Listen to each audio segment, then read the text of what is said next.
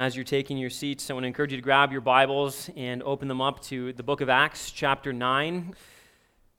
There are a few words that elicit um, a number of different responses in our hearts when we hear them. A variety of different responses. For example, uh, what do you think of, what happens in your heart when you hear the word change? For some of you, you love the concept of change. You thrive on change, and you hear the word change, and you're just fired up. And you're like, yes, I love change. I need change. It fuels me, it drives me.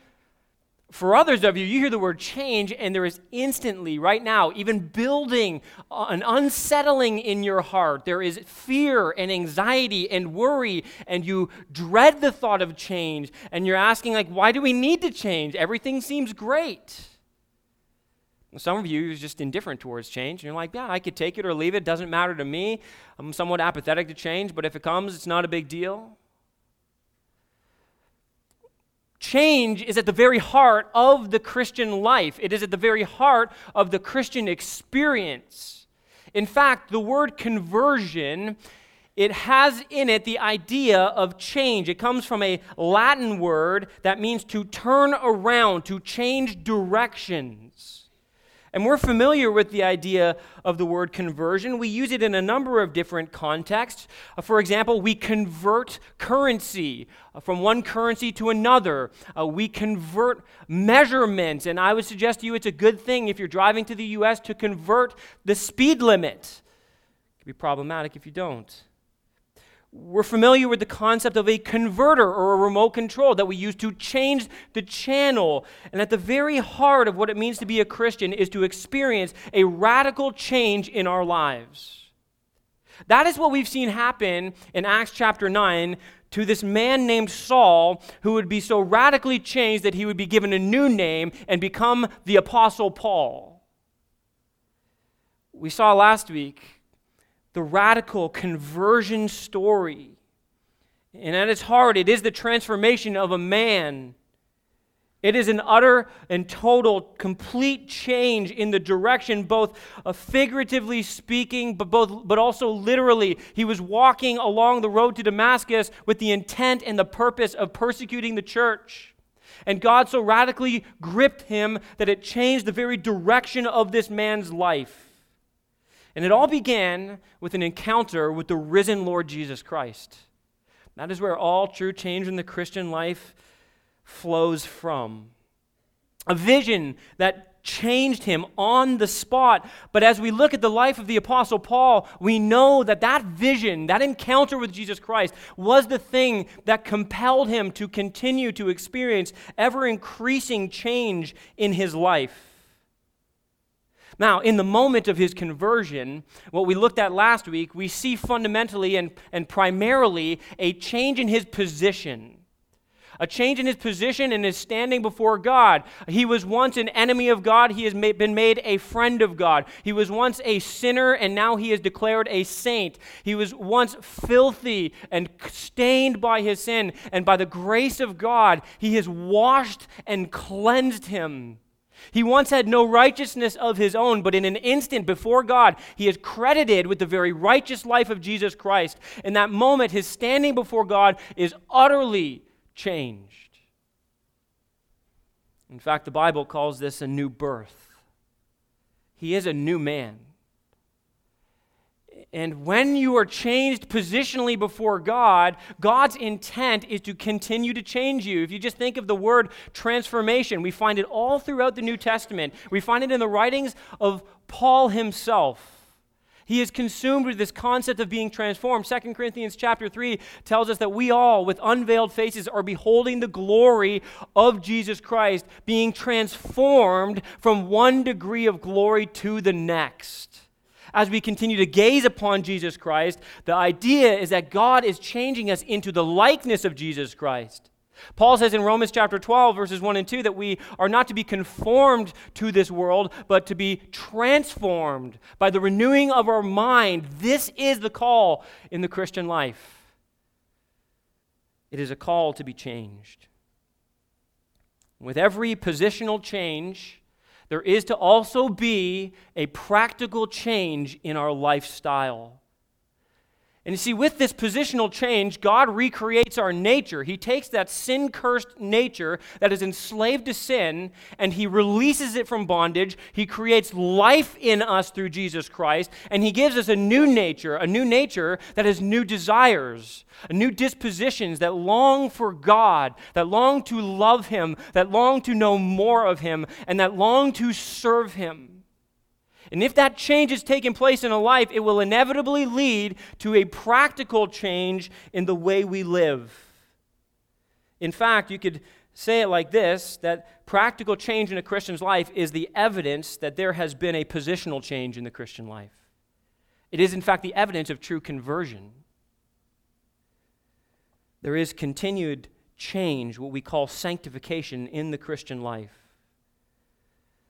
But one of the things that we need to understand in the Christian life is that continual change is costly. In fact, somebody has once written this that there are three stages that every Christian goes through in their Christian life and in Christian growth. First, it is easy, then it is hard, and then it is impossible. And there's some truth to that, isn't there? At the beginning of your walk with God, the changes are so drastic and so radical, and it feels very easy. It feels, in one sense, simple, and, and, it seems like this is going to be the norm in the Christian life. But very quickly, as we walk down that road of Christian living, we realize that the change becomes increasingly more difficult. It has to be fought for to ever increasing degrees, and at, at times in our Christian life, it feels utterly and completely impossible. Sometimes, and especially as we continue to change, we're more and more aware of our need to change we see our sin in greater degrees, and at times it feels like we're never going to change. But by the grace of God, though change is costly, He tells us it is possible. And in fact, He calls us to change. We see that in the life and the experience of the Apostle Paul as he has been positionally changed. We now see that there are practical changes. And one of the things we can draw from this section of Scripture is that initially, especially, the change is radical. It is a radical, drastic change that is visible, it is identifiable, it is observable, and that is, in one sense, the way that God has designed it to be. If we have truly been changed, it will be seen in our life. We pick up at verse 19, halfway through. Saul has just been, if you remember, uh, he's, he's been met with Ananias as he's been blinded by the vision he saw of Jesus. He's heard the words of Jesus. He goes back with Ananias to Damascus. Ananias lays hands on him, and Saul regains his sight. He is filled with the Spirit. He had been fasting for three days, and now he rises. He is baptized. He's taking in food, and he's strengthened. And verse 19 says this it says, For some days he was with the disciples at Damascus. And immediately he proclaimed Jesus in the synagogue, saying, He is the Son of God. And all who heard him were amazed and said, Is not this the man who made havoc in Jerusalem of those who called upon this name? And has he not come here for this purpose, to bring them bound before the chief priests? But Saul increased all the more in strength and confounded the Jews who lived in Damascus by proving that Jesus was the Christ. The change is radical in the life of the Apostle Paul. His position before God is radically altered, but practically we see an entirely different man. For some days is the way that verse 19b begins. For some days he was with the disciples at Damascus. Paul is being refreshed by spiritual fellowship. Remember, he spent three days not eating or drinking with a penitent heart before the Lord. Confessing his sin, I'm sure praying that God would change him, would change the way he lived, would help him in this new call that God had given him to go and reach the Gentiles with the gospel of Jesus Christ. Here he is spending time with the brothers and sisters in Christ in Damascus. He's being refreshed and encouraged. He's likely being instructed and discipled. People are investing in him, pouring their heart and soul into him. And flowing right out of that, you'll notice verse 20 paints this drastic picture so powerfully. And immediately he proclaimed Jesus in the synagogues, saying he is the Son of God. One of the things I love about the Apostle Paul is when you look at his life, he is a man who is just completely filled with a sense of urgency when it comes to the things of Jesus Christ. I mean, you cannot shut this guy up. You can't slow this guy down. Everywhere he goes, he has to speak about Jesus Christ. And it's true at the beginning of his conversion as well as at the end of his life.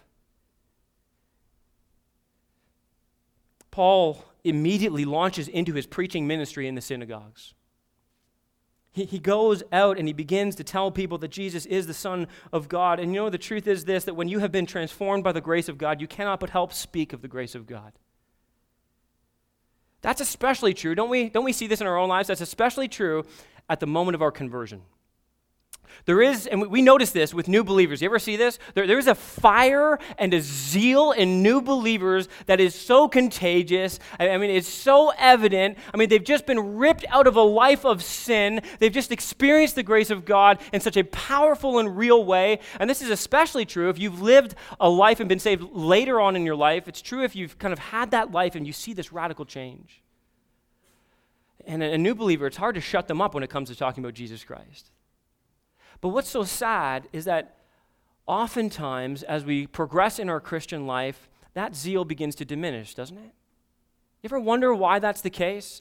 You know, why we, we were like that back then when we first experienced God's grace? I think it has everything to do with, with knowing what God has done and who we really were.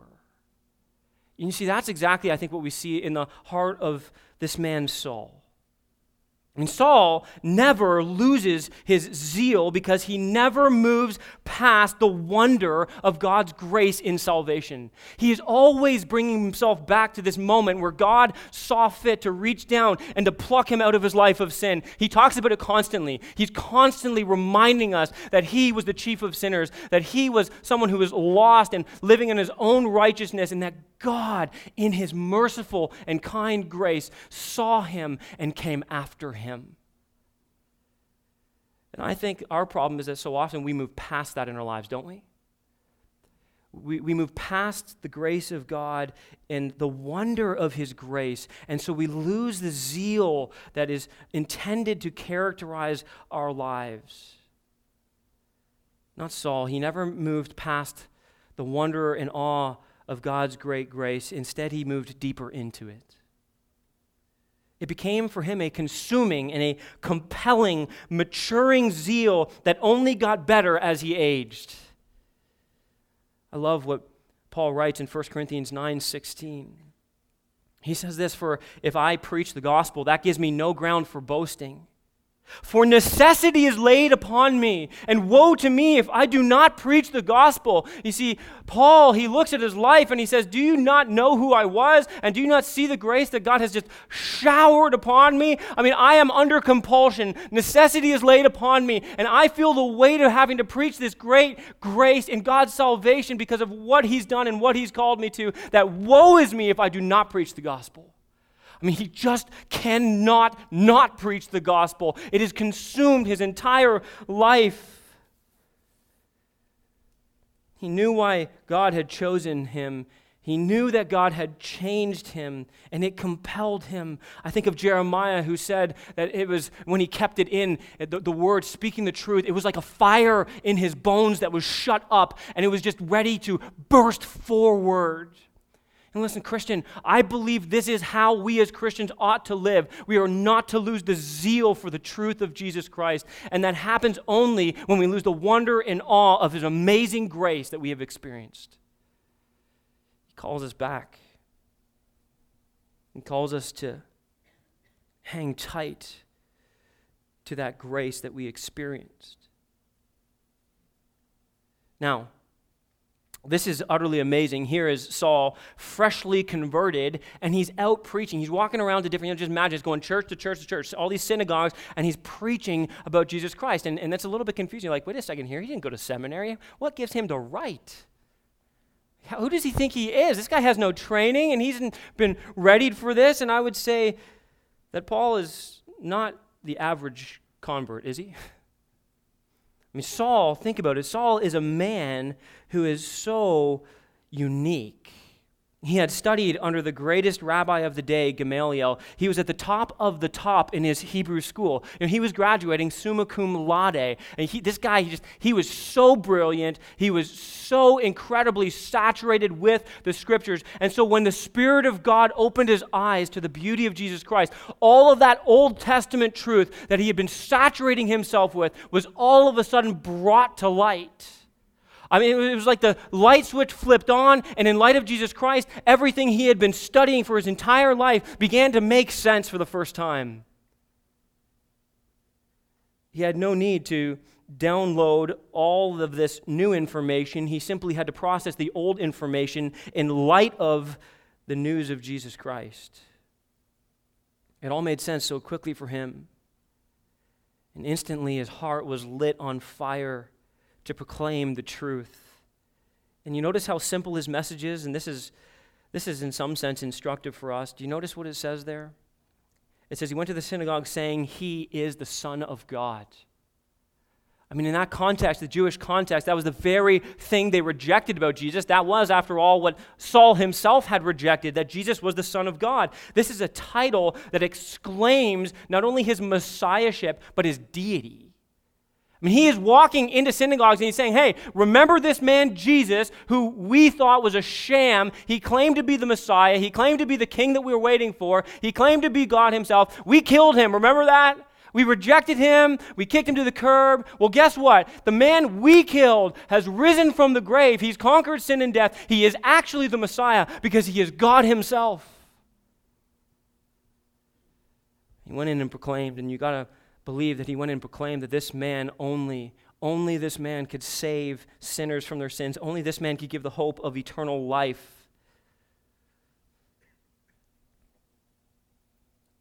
Here he is proclaiming these powerful truths. And the scriptures tell us this. Look at this, verse 21. And all who heard him were amazed they were just astounded and bewildered because of the transformation that had happened. The change was so radical. Look at what they say. Is not this the man who made havoc in Jerusalem of those who called upon this name? I mean, he was against all of this, and now, look at, now he's proclaiming this is the truth. He came here with the purpose of arresting Christians who claim to follow this person, Jesus Christ, and now we find him proclaiming him. He was sent with letters from the chief priest giving him permission and authority to arrest people, and now we see him proclaiming that Jesus Christ can release us from their captivity to sin.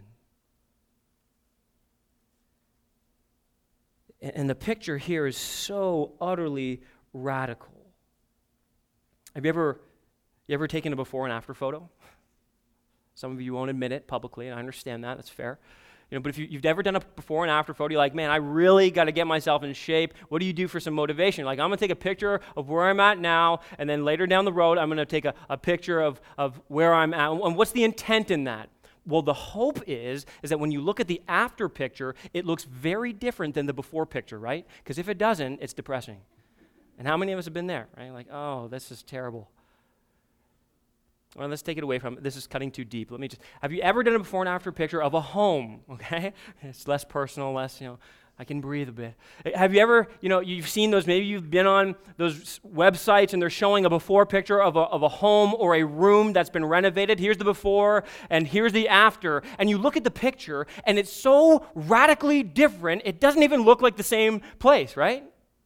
Why is that?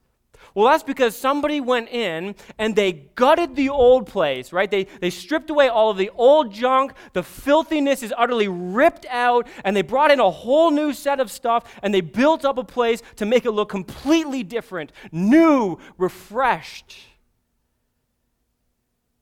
Well, that's what's happened to Saul. And that's what happens to every person who places their faith in Jesus Christ, God goes in and he rips away the old, the old, dead, sin-stained person, and he renovates it, completely changes it by his grace, and he makes something new and beautiful. And that new and beautiful thing is powerfully displaying God's great grace. Saul is transformed He is changed from a persecutor of Jesus Christ himself to a proclaimer of Jesus Christ himself. And it's so shocking, people don't know what to do with it. Is this the same guy? He doesn't look the same. Are you sure we haven't confused him with somebody else? Let me ask you this this morning what does your before and after photos look like? Do they look different? At the beginning of the Christian life, it can be easier to see the changes, can't it? I mean, for some of us, especially if you've, again, you've come out of a life of sin, maybe you're saved later on in your life, and you can look at your past life and you know what you were living in. You know the filth of your sin. You see the despicable nature of your heart. You knew that you were pursuing your own glory, your own pleasures, and you were an affront to the Almighty God of the universe. And you can see that so vividly. And you know that when God saved you, the whole disposition of your life was radically altered, so much so that if you compared the two, the pictures look like like this man Saul. They're so different. For others of us, and like myself included, maybe if you grew up in the church, or you grew up in a home where there was, you know, it was fairly moral and, and you learned to do the right things. And there's nothing wrong with that, by the way. And you didn't live a, a really outwardly rebellious life. It can be harder maybe to see that radical change that God has produced in your life. But if you inspect it carefully, you should be able to see something different. You should be able to see this at least and progressively more so. I was once living for me. The desires of my heart were not to please God, they were to please me. And, and even in the good works I did and the morality that I uh, exhibited uh, externally, it wasn't done for God. It, I wanted nothing to do with God, but then God changed me. And he opened my eyes and he showed me how much he loved me and he showered me with his grace. And now, now I, I obey and, and I do the right things, not out of duty and not because I want to make myself look better, because I want to I want to please my God. I want to serve my God. I, I do this as an expression of love for my God because I see what He's done for me. He's rescued me. He's redeemed me. He set me free from a life of sin. He set me free from a life of slavery to it. He set me free from the penalty of sin. I just want to challenge you this morning, though. If you're looking at your life, you should be able to see a difference between the before and after picture. Every one of us, if we're in Christ, has had that positional change. We were lost and now we're found. We were slaves and now we're free. We're blind and now we're see. We were condemned and now we were forgiven. We were sinners and now we're saints. We were an enemy and He's made us His friend. But God calls us to an increasing degree of change. And so when you look at your life, God wants you to see this that there is a before picture before you knew him and there is an after picture, you know, maybe when you initially got saved, but every every year every 5 years as you're taking snapshots of yourself and I hope you do this, he wants you to see do I look different even from that initial after photo? And is there an increasing change as I look at my life? And for some of us, it's very discouraging to try and look at the change, and we, we don't think we can see the change. And that's because we're, we're so focused, we're getting in too close. And God says, hold on a second, zoom out. Stop looking day to day to day to day, because if you do that, you're not going to see the change, right? We never see the change right up front. But if you zoom out and you look year over year, decade over decade, is there a change in your life? Do you look more like Jesus? Or perhaps look at your heart. Do you love Jesus more? Paul's change was radical. And I love that he goes forward and he begins to preach. Look at, notice this. Paul had, a, Paul had a testimony like no other, right? Paul had a testimony like no other. One of the things I think is so sweet here is that he does not go and preach his testimony. He does not go and preach primarily his radical change. He goes and he preaches the God, the radical God who radically changed him. He preaches Christ. Listen, your testimony is valuable and it is sweet and it is important and it is something that should compel you to live for Jesus Christ. But listen, it is not what saves sinners, it is not what changes anybody. Only the power of Jesus Christ saves sinners. Amen? That is what we preach. The most radical change should be in who you live for and who you proclaim. Change is radical. We see in the life of Saul here, though, that change is also intentional.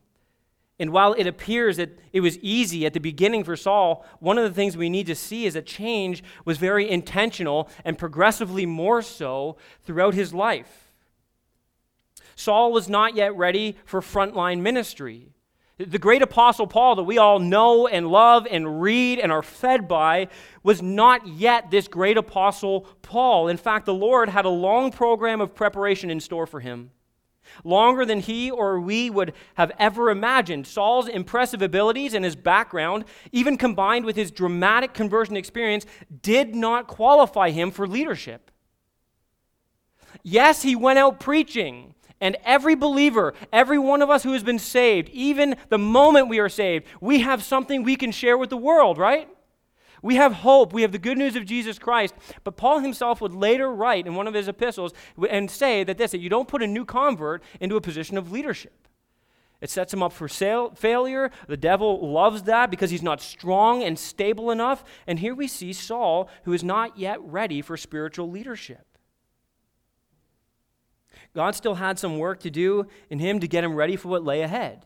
And the last half of Acts chapter 9 shows us how God prepared Saul for service. And really, what it does, it, it illustrates for us three requirements for true and lasting change in our lives. So, requirement number one, as, as you think of change being intentional, think of it like this it requires resolve. It requires a resolve, a commitment, a diligence an unwavering pursuit. the first step, this idea of resolve, is found between, yes, you heard that right, Acts 9 22 and 23. There is, if you notice, a little bit of a gap. I want you to see this here. So, verse 22 says, But Saul increased all the more in strength, and he confounded the Jews who lived in Damascus by proving that Jesus was the Christ. He's growing in his ability to proclaim the gospel and defend Jesus Christ, and nobody can respond. And then it says in verse 23 when many days had passed, the Jews had plotted to kill him. So his ministry is ongoing, and yet what we see here is that many days have passed. There is a gap here between verses 22 and 23. And in fact, what we know is this according to Scripture, as you line the events of Scripture up, this is a three year gap in the life of the Apostle Paul. In fact, listen to what Paul writes in Galatians chapter 1 verses 15 through 18. He says this, "But when he who had set me apart before I was born and who called me by his grace, just let that sit for a second. Remember how we, we, we looked at the reality that Paul never lost sight of God's grace in his salvation. This is years later. Look at how he begins this when he who had set me apart before I was born and who called me by his grace. This is the compelling motivation of his heart. This is what he lives for. When he who did that was pleased to reveal his son to me in order that I might preach him among the Gentiles, I did not immediately consult with anyone nor did I go up to Jerusalem to those who were apostles before me, but I went away into Arabia, into a desert region, and returned again to Damascus. Then, after three years, I went up to Jerusalem to visit Cephas and remained with him 15 days. You see, there's a three year gap here where Saul goes away to Arabia. It's a desert location. And there is some mystery. It's, this, this three years is shrouded in mystery. We don't entirely know what happened, and Paul doesn't explicitly give us the outline of everything he did and everything that was happening there, but I believe that this is what was happening for sure. Here is Saul. He's away preparing for his future ministry.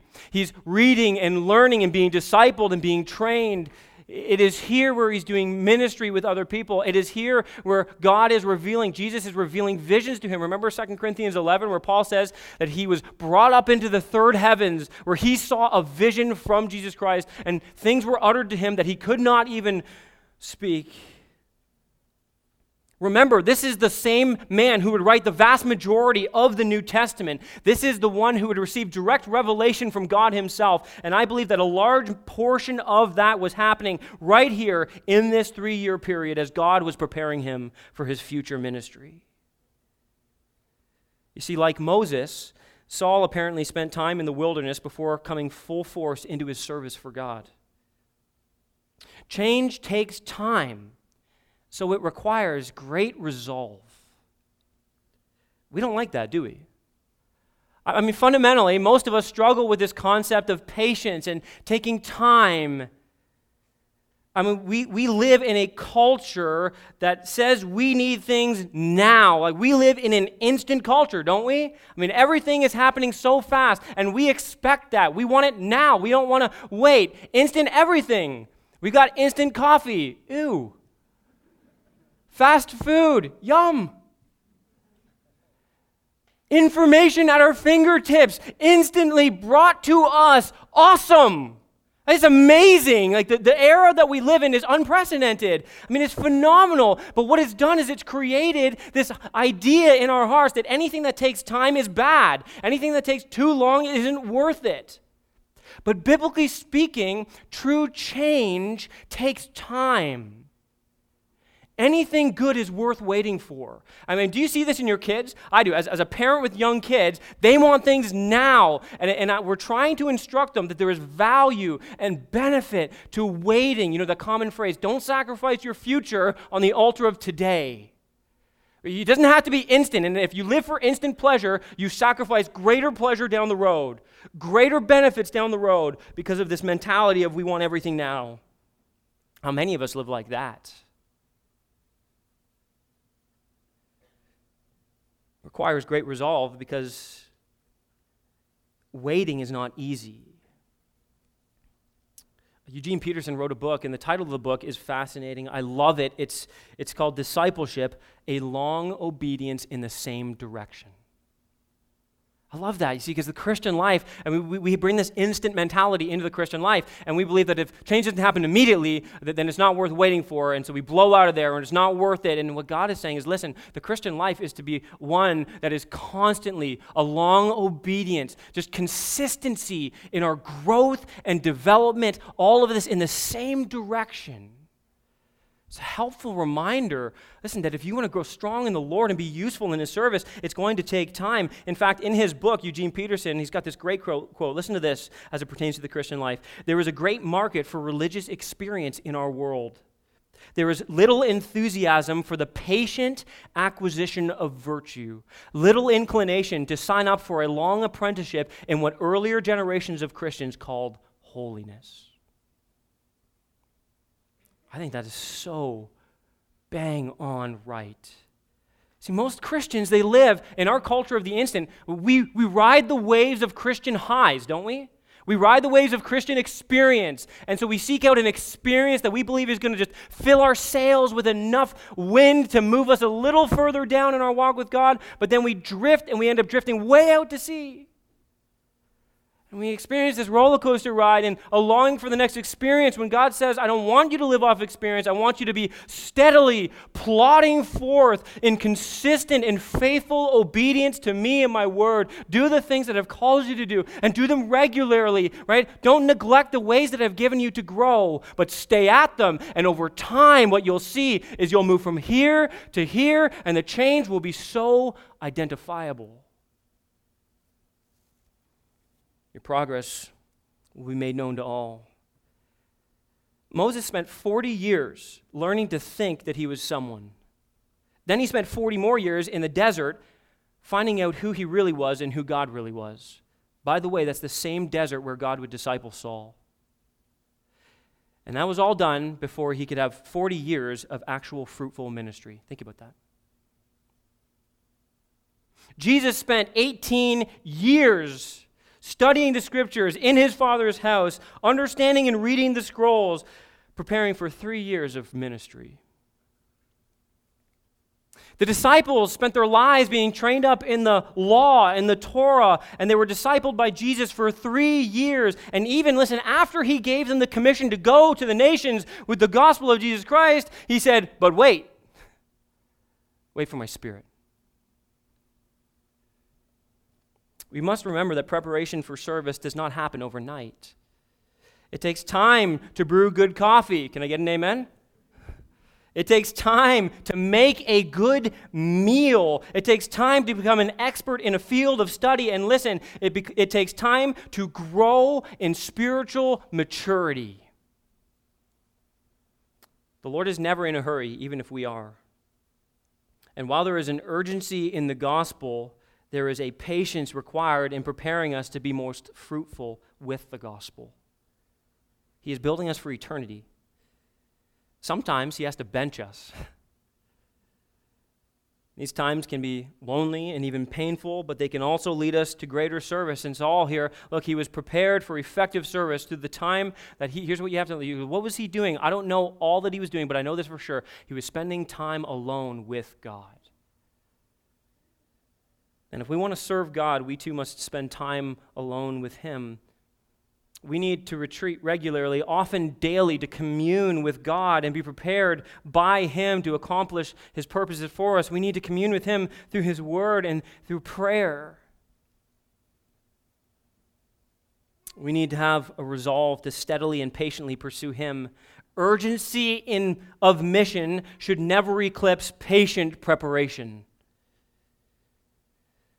That's a lot to get out of the in between section of two verses, isn't it? But I think Scripture really uh, supports that in the life of Paul. So change is intentional, that requires resolve. Secondly, it requires refining. God has to do refining work in our lives to make us more effective in ministry. Look at verses 23. When many days had passed, the Jews plotted to kill him. But their plot became known to Saul. They were watching the gates day and night in order to kill him. But his disciples took him by night and let him down through an opening in the wall, lowering him in a basket. I mean, we read this and someone was like, wow, this is exciting. Is this what life in ministry is like? I hope not. I mean, all of a sudden, this guy's being launched out into ministry, and the first thing he encounters is that people want to kill him. This is kind of like a scene, isn't it, out of a movie where the good guy is about to get caught, and, and, you know the, the music is building, the anticipation is building, your heart starts racing, and he just narrowly escapes by some ludicrous plan. And you guys getting let down through a window in a basket. Winston Churchill once said that nothing is so exhilarating as being shot at without result. I say, speak for yourself, Winston Churchill. The truth is is that this experience was humiliating. I mean, look at, look at how Paul views this experience in 2 Corinthians 11, 30 through 33. He actually talks about this experience. Look at this. He says, If I must boast, I will boast of the things that show my weakness. The God and Father of the Lord Jesus who has blessed forever, knows that I am not lying. At Damascus, here's this period right here the governor under King Aretas was guarding the city of Damascus in order to seize me, but I was let down in a basket through a window in the wall and escaped his hands. I mean, don't, don't miss the context there. Paul is saying, I need to show you that I'm not going to boast in my own strength and sufficiency. I want to boast in my weakness. And let me tell you about a time that displayed my weakness in such a profound way. I had to run for my life and be let down by a bunch of men in a basket. And this is so counterintuitive to the way we think about success and how we would see success, success coming about in our lives. I mean, just, just can you just imagine this in the life of a, a freshly trained minister of the gospel? I mean, well, uh, in our minds, we want to set somebody up for success, right? We want to put them in a position to succeed because we need some encouragement for them. And they need to be built up and excited and pumped up so that they're raring to go. And yet, God sees fit to actually give this man an incredible incredibly humiliating experience because he believes that that will better prepare this man for his future ministry. You say, well, why would God do this to Paul? Perhaps it's because instant success often produces self promotion and self sufficiency. Just think about it like this. I mean, how many of us have experienced instant success? You know, whatever we put our hand to turns to gold. We've got the Midas touch. And, in doing that, we're inclined to begin to think we're something pretty special. I mean, wow, look, at, I'm pretty impressive. I mean, not everybody could just do that, you know. Like, I'm pretty gifted at what I'm doing. And even in ministry, the success of what God is doing can often be a temptation to say, wow, I mean, look what I've built, look what I've done, look how impressive I am. And maybe God in His grace was saying to Saul, I want you to begin your ministry knowing that you have nothing to boast in in and of yourself. Anything good that comes out of this ministry, Paul, is not because of you, it's because of me.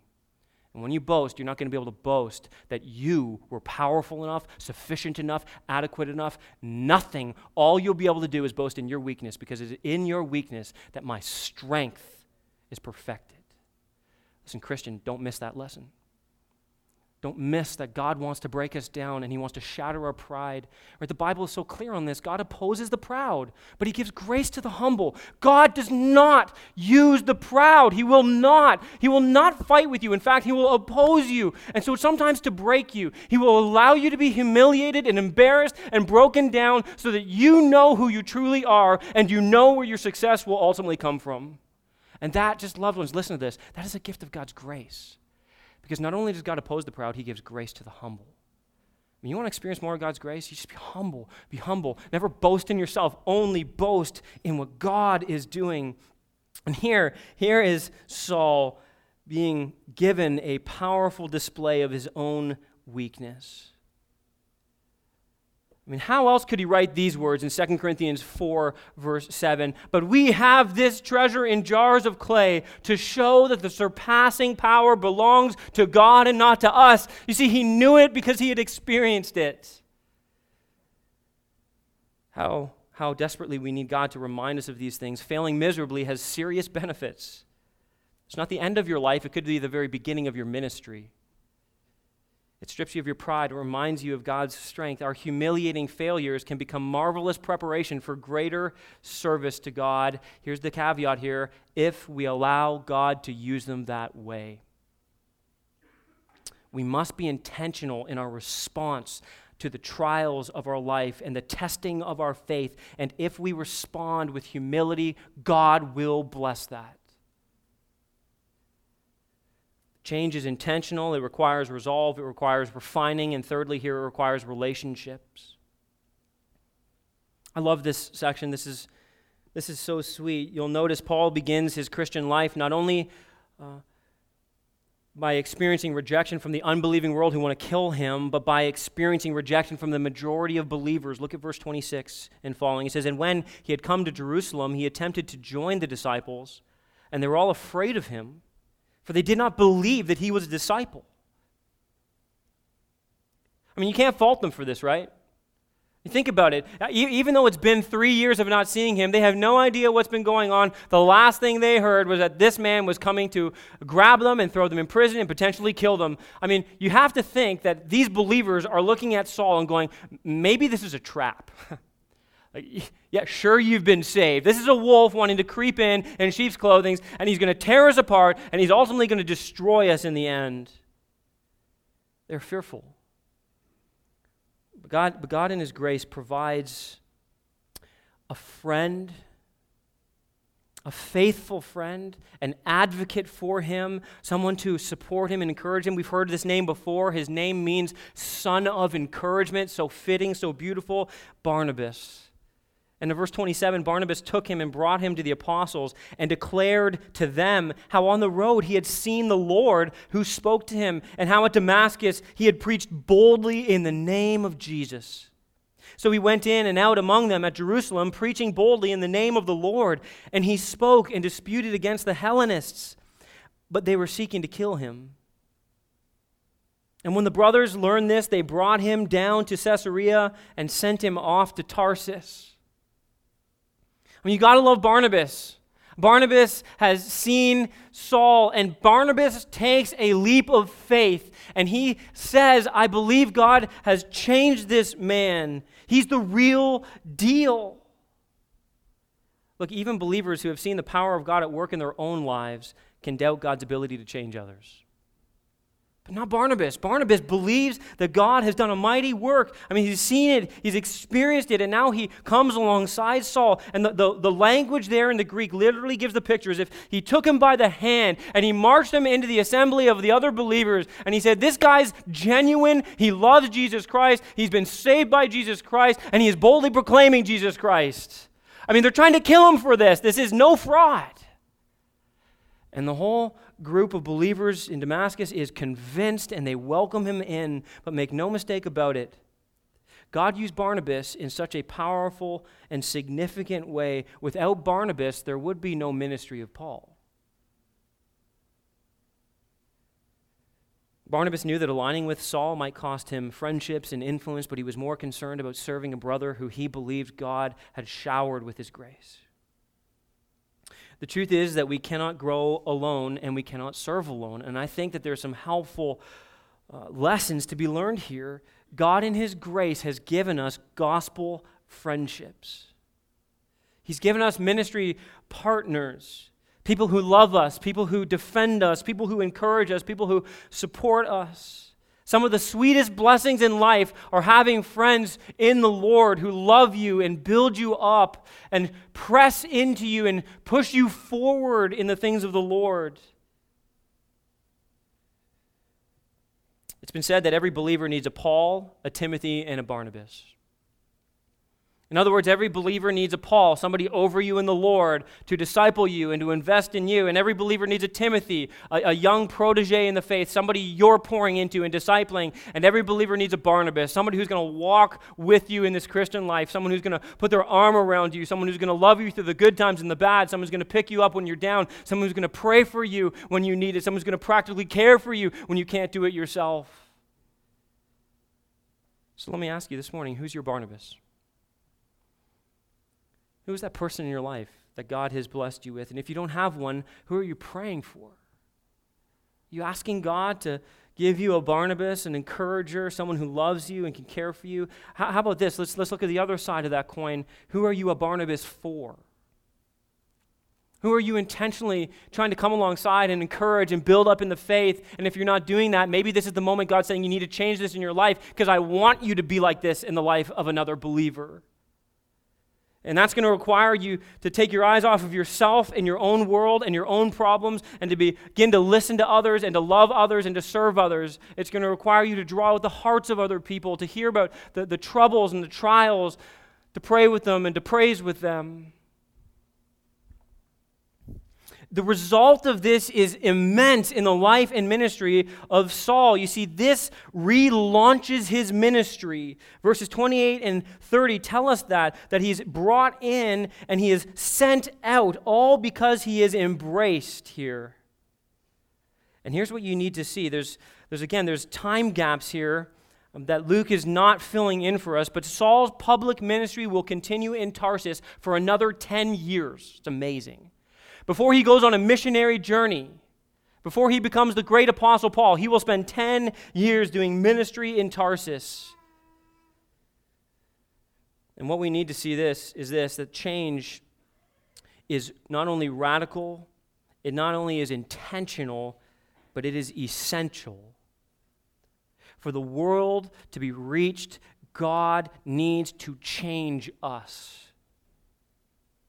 And here in verse 31, it says that the church throughout all Judea and Galilee and Samaria had peace and was being built up and walking in the fear of the Lord and in the comfort of the Holy Spirit.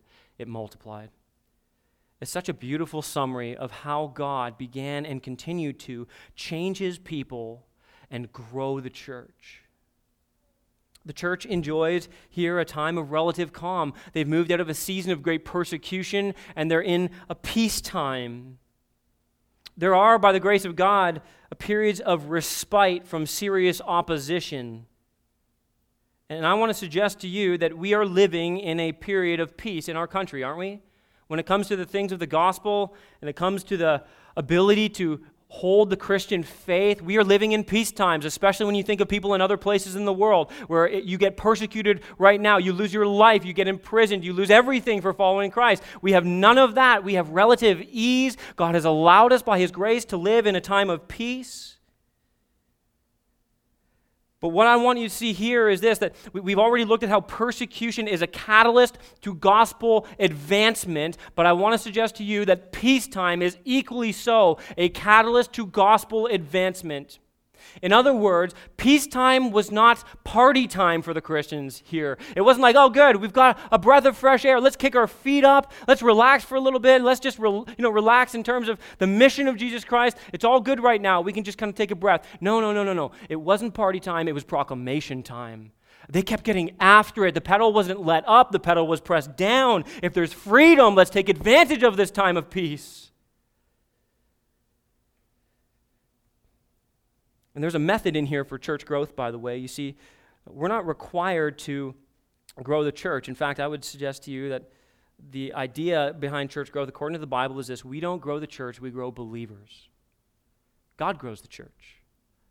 But the requirement of the church is to equip the saints for the work of the ministry. That's Ephesians chapter 4. We build into believers so we see change in our lives. We see spiritual stability and strength and zeal being poured into the life of a believer. And here's what happens, right? Now the church begins to multiply because we are so strengthened and we are so built up that we walk out in the world and we begin to do the work of the ministry by declaring to the world that there is hope and life in Jesus Christ. Every one of us in here is only here because somebody took that seriously. Isn't that true? Somebody came to you. Somebody loved you enough to come alongside you. Maybe it was a parent, maybe it was a sibling, maybe it was a friend. I don't, I don't know who it was, but they came to you and they shared Jesus Christ. The church isn't growing. Listen, we can manufacture all the growth we want in the world. Uh, we can, we can throw a big party, we can make it attractional, and we can make this place so cool, hip, and trendy that people will want to come in here, but that does not mean that the church is truly growing. Growth begins spiritually first, where the body of Christ is strengthened. Did you notice that there? Built up. That's spiritual. And through that spiritual building up, and you say, what does that look like? Walking in the fear of the Lord and in the comfort of the Holy Spirit. In other words, believers are faithfully leaning into God. They're fearing not man, they're not fearful of their reputation and what might happen to it. All they care about is the reputation of God, and they live to please Him and Him alone. They walk in faithful obedience to His word. And as they do that, as they fear the Lord, all of their other fears dissipate because they experience the comfort of the Holy Spirit. Don't you love that parallel? Listen, when you walk in obedience to the, to the Lord God Almighty according to His word, the comfort and the peace of the Spirit of God consumes your soul. And the result? Numerically, the church multiplies.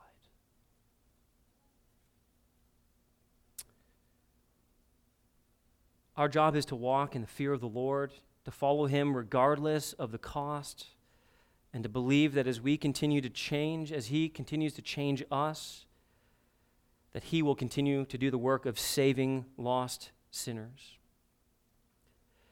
You know, one of the greatest emphasis in this last verse is this that while we play a part, we are not to overlook, in fact, we are to focus on the role that God plays in this. Because the reality is that all true change in the Christian life is utterly impossible but by the grace and the power of God. And when people change, churches change, and the world has changed.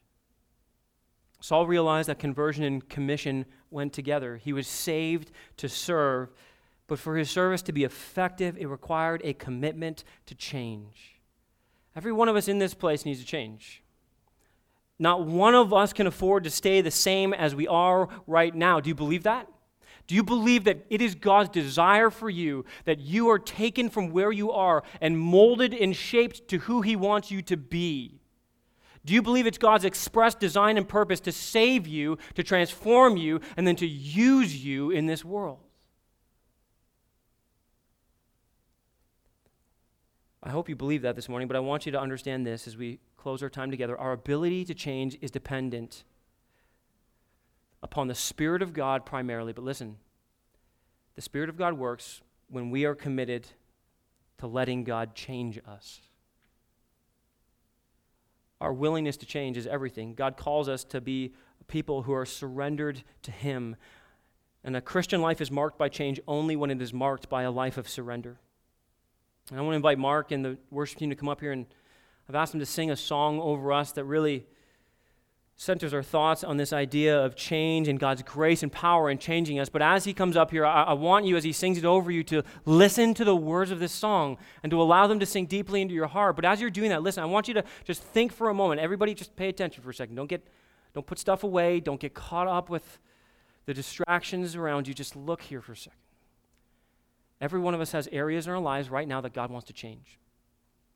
For some of you, it's your position before Him. And right now, you're standing as a stranger and an alien. You're an enemy of God. You're rebelling against Him. And God is looking at you right now and He's saying, Today, this very day, I want to change your standing and position before me. And I want you to surrender your life right now. I want you to look to the cross and see that I came for you.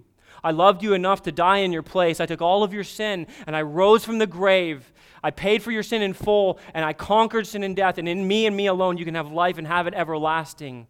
And I want to make that change in you, he's saying. But for me to do that, you need to surrender yourself right here, right now. You need to humbly admit, Lord, I've sinned against you.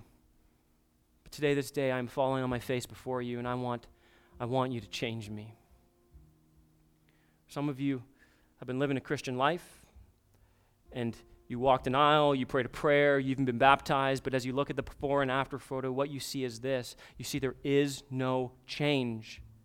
And in fact, not only are they not the same person, you are worse than when you were back here.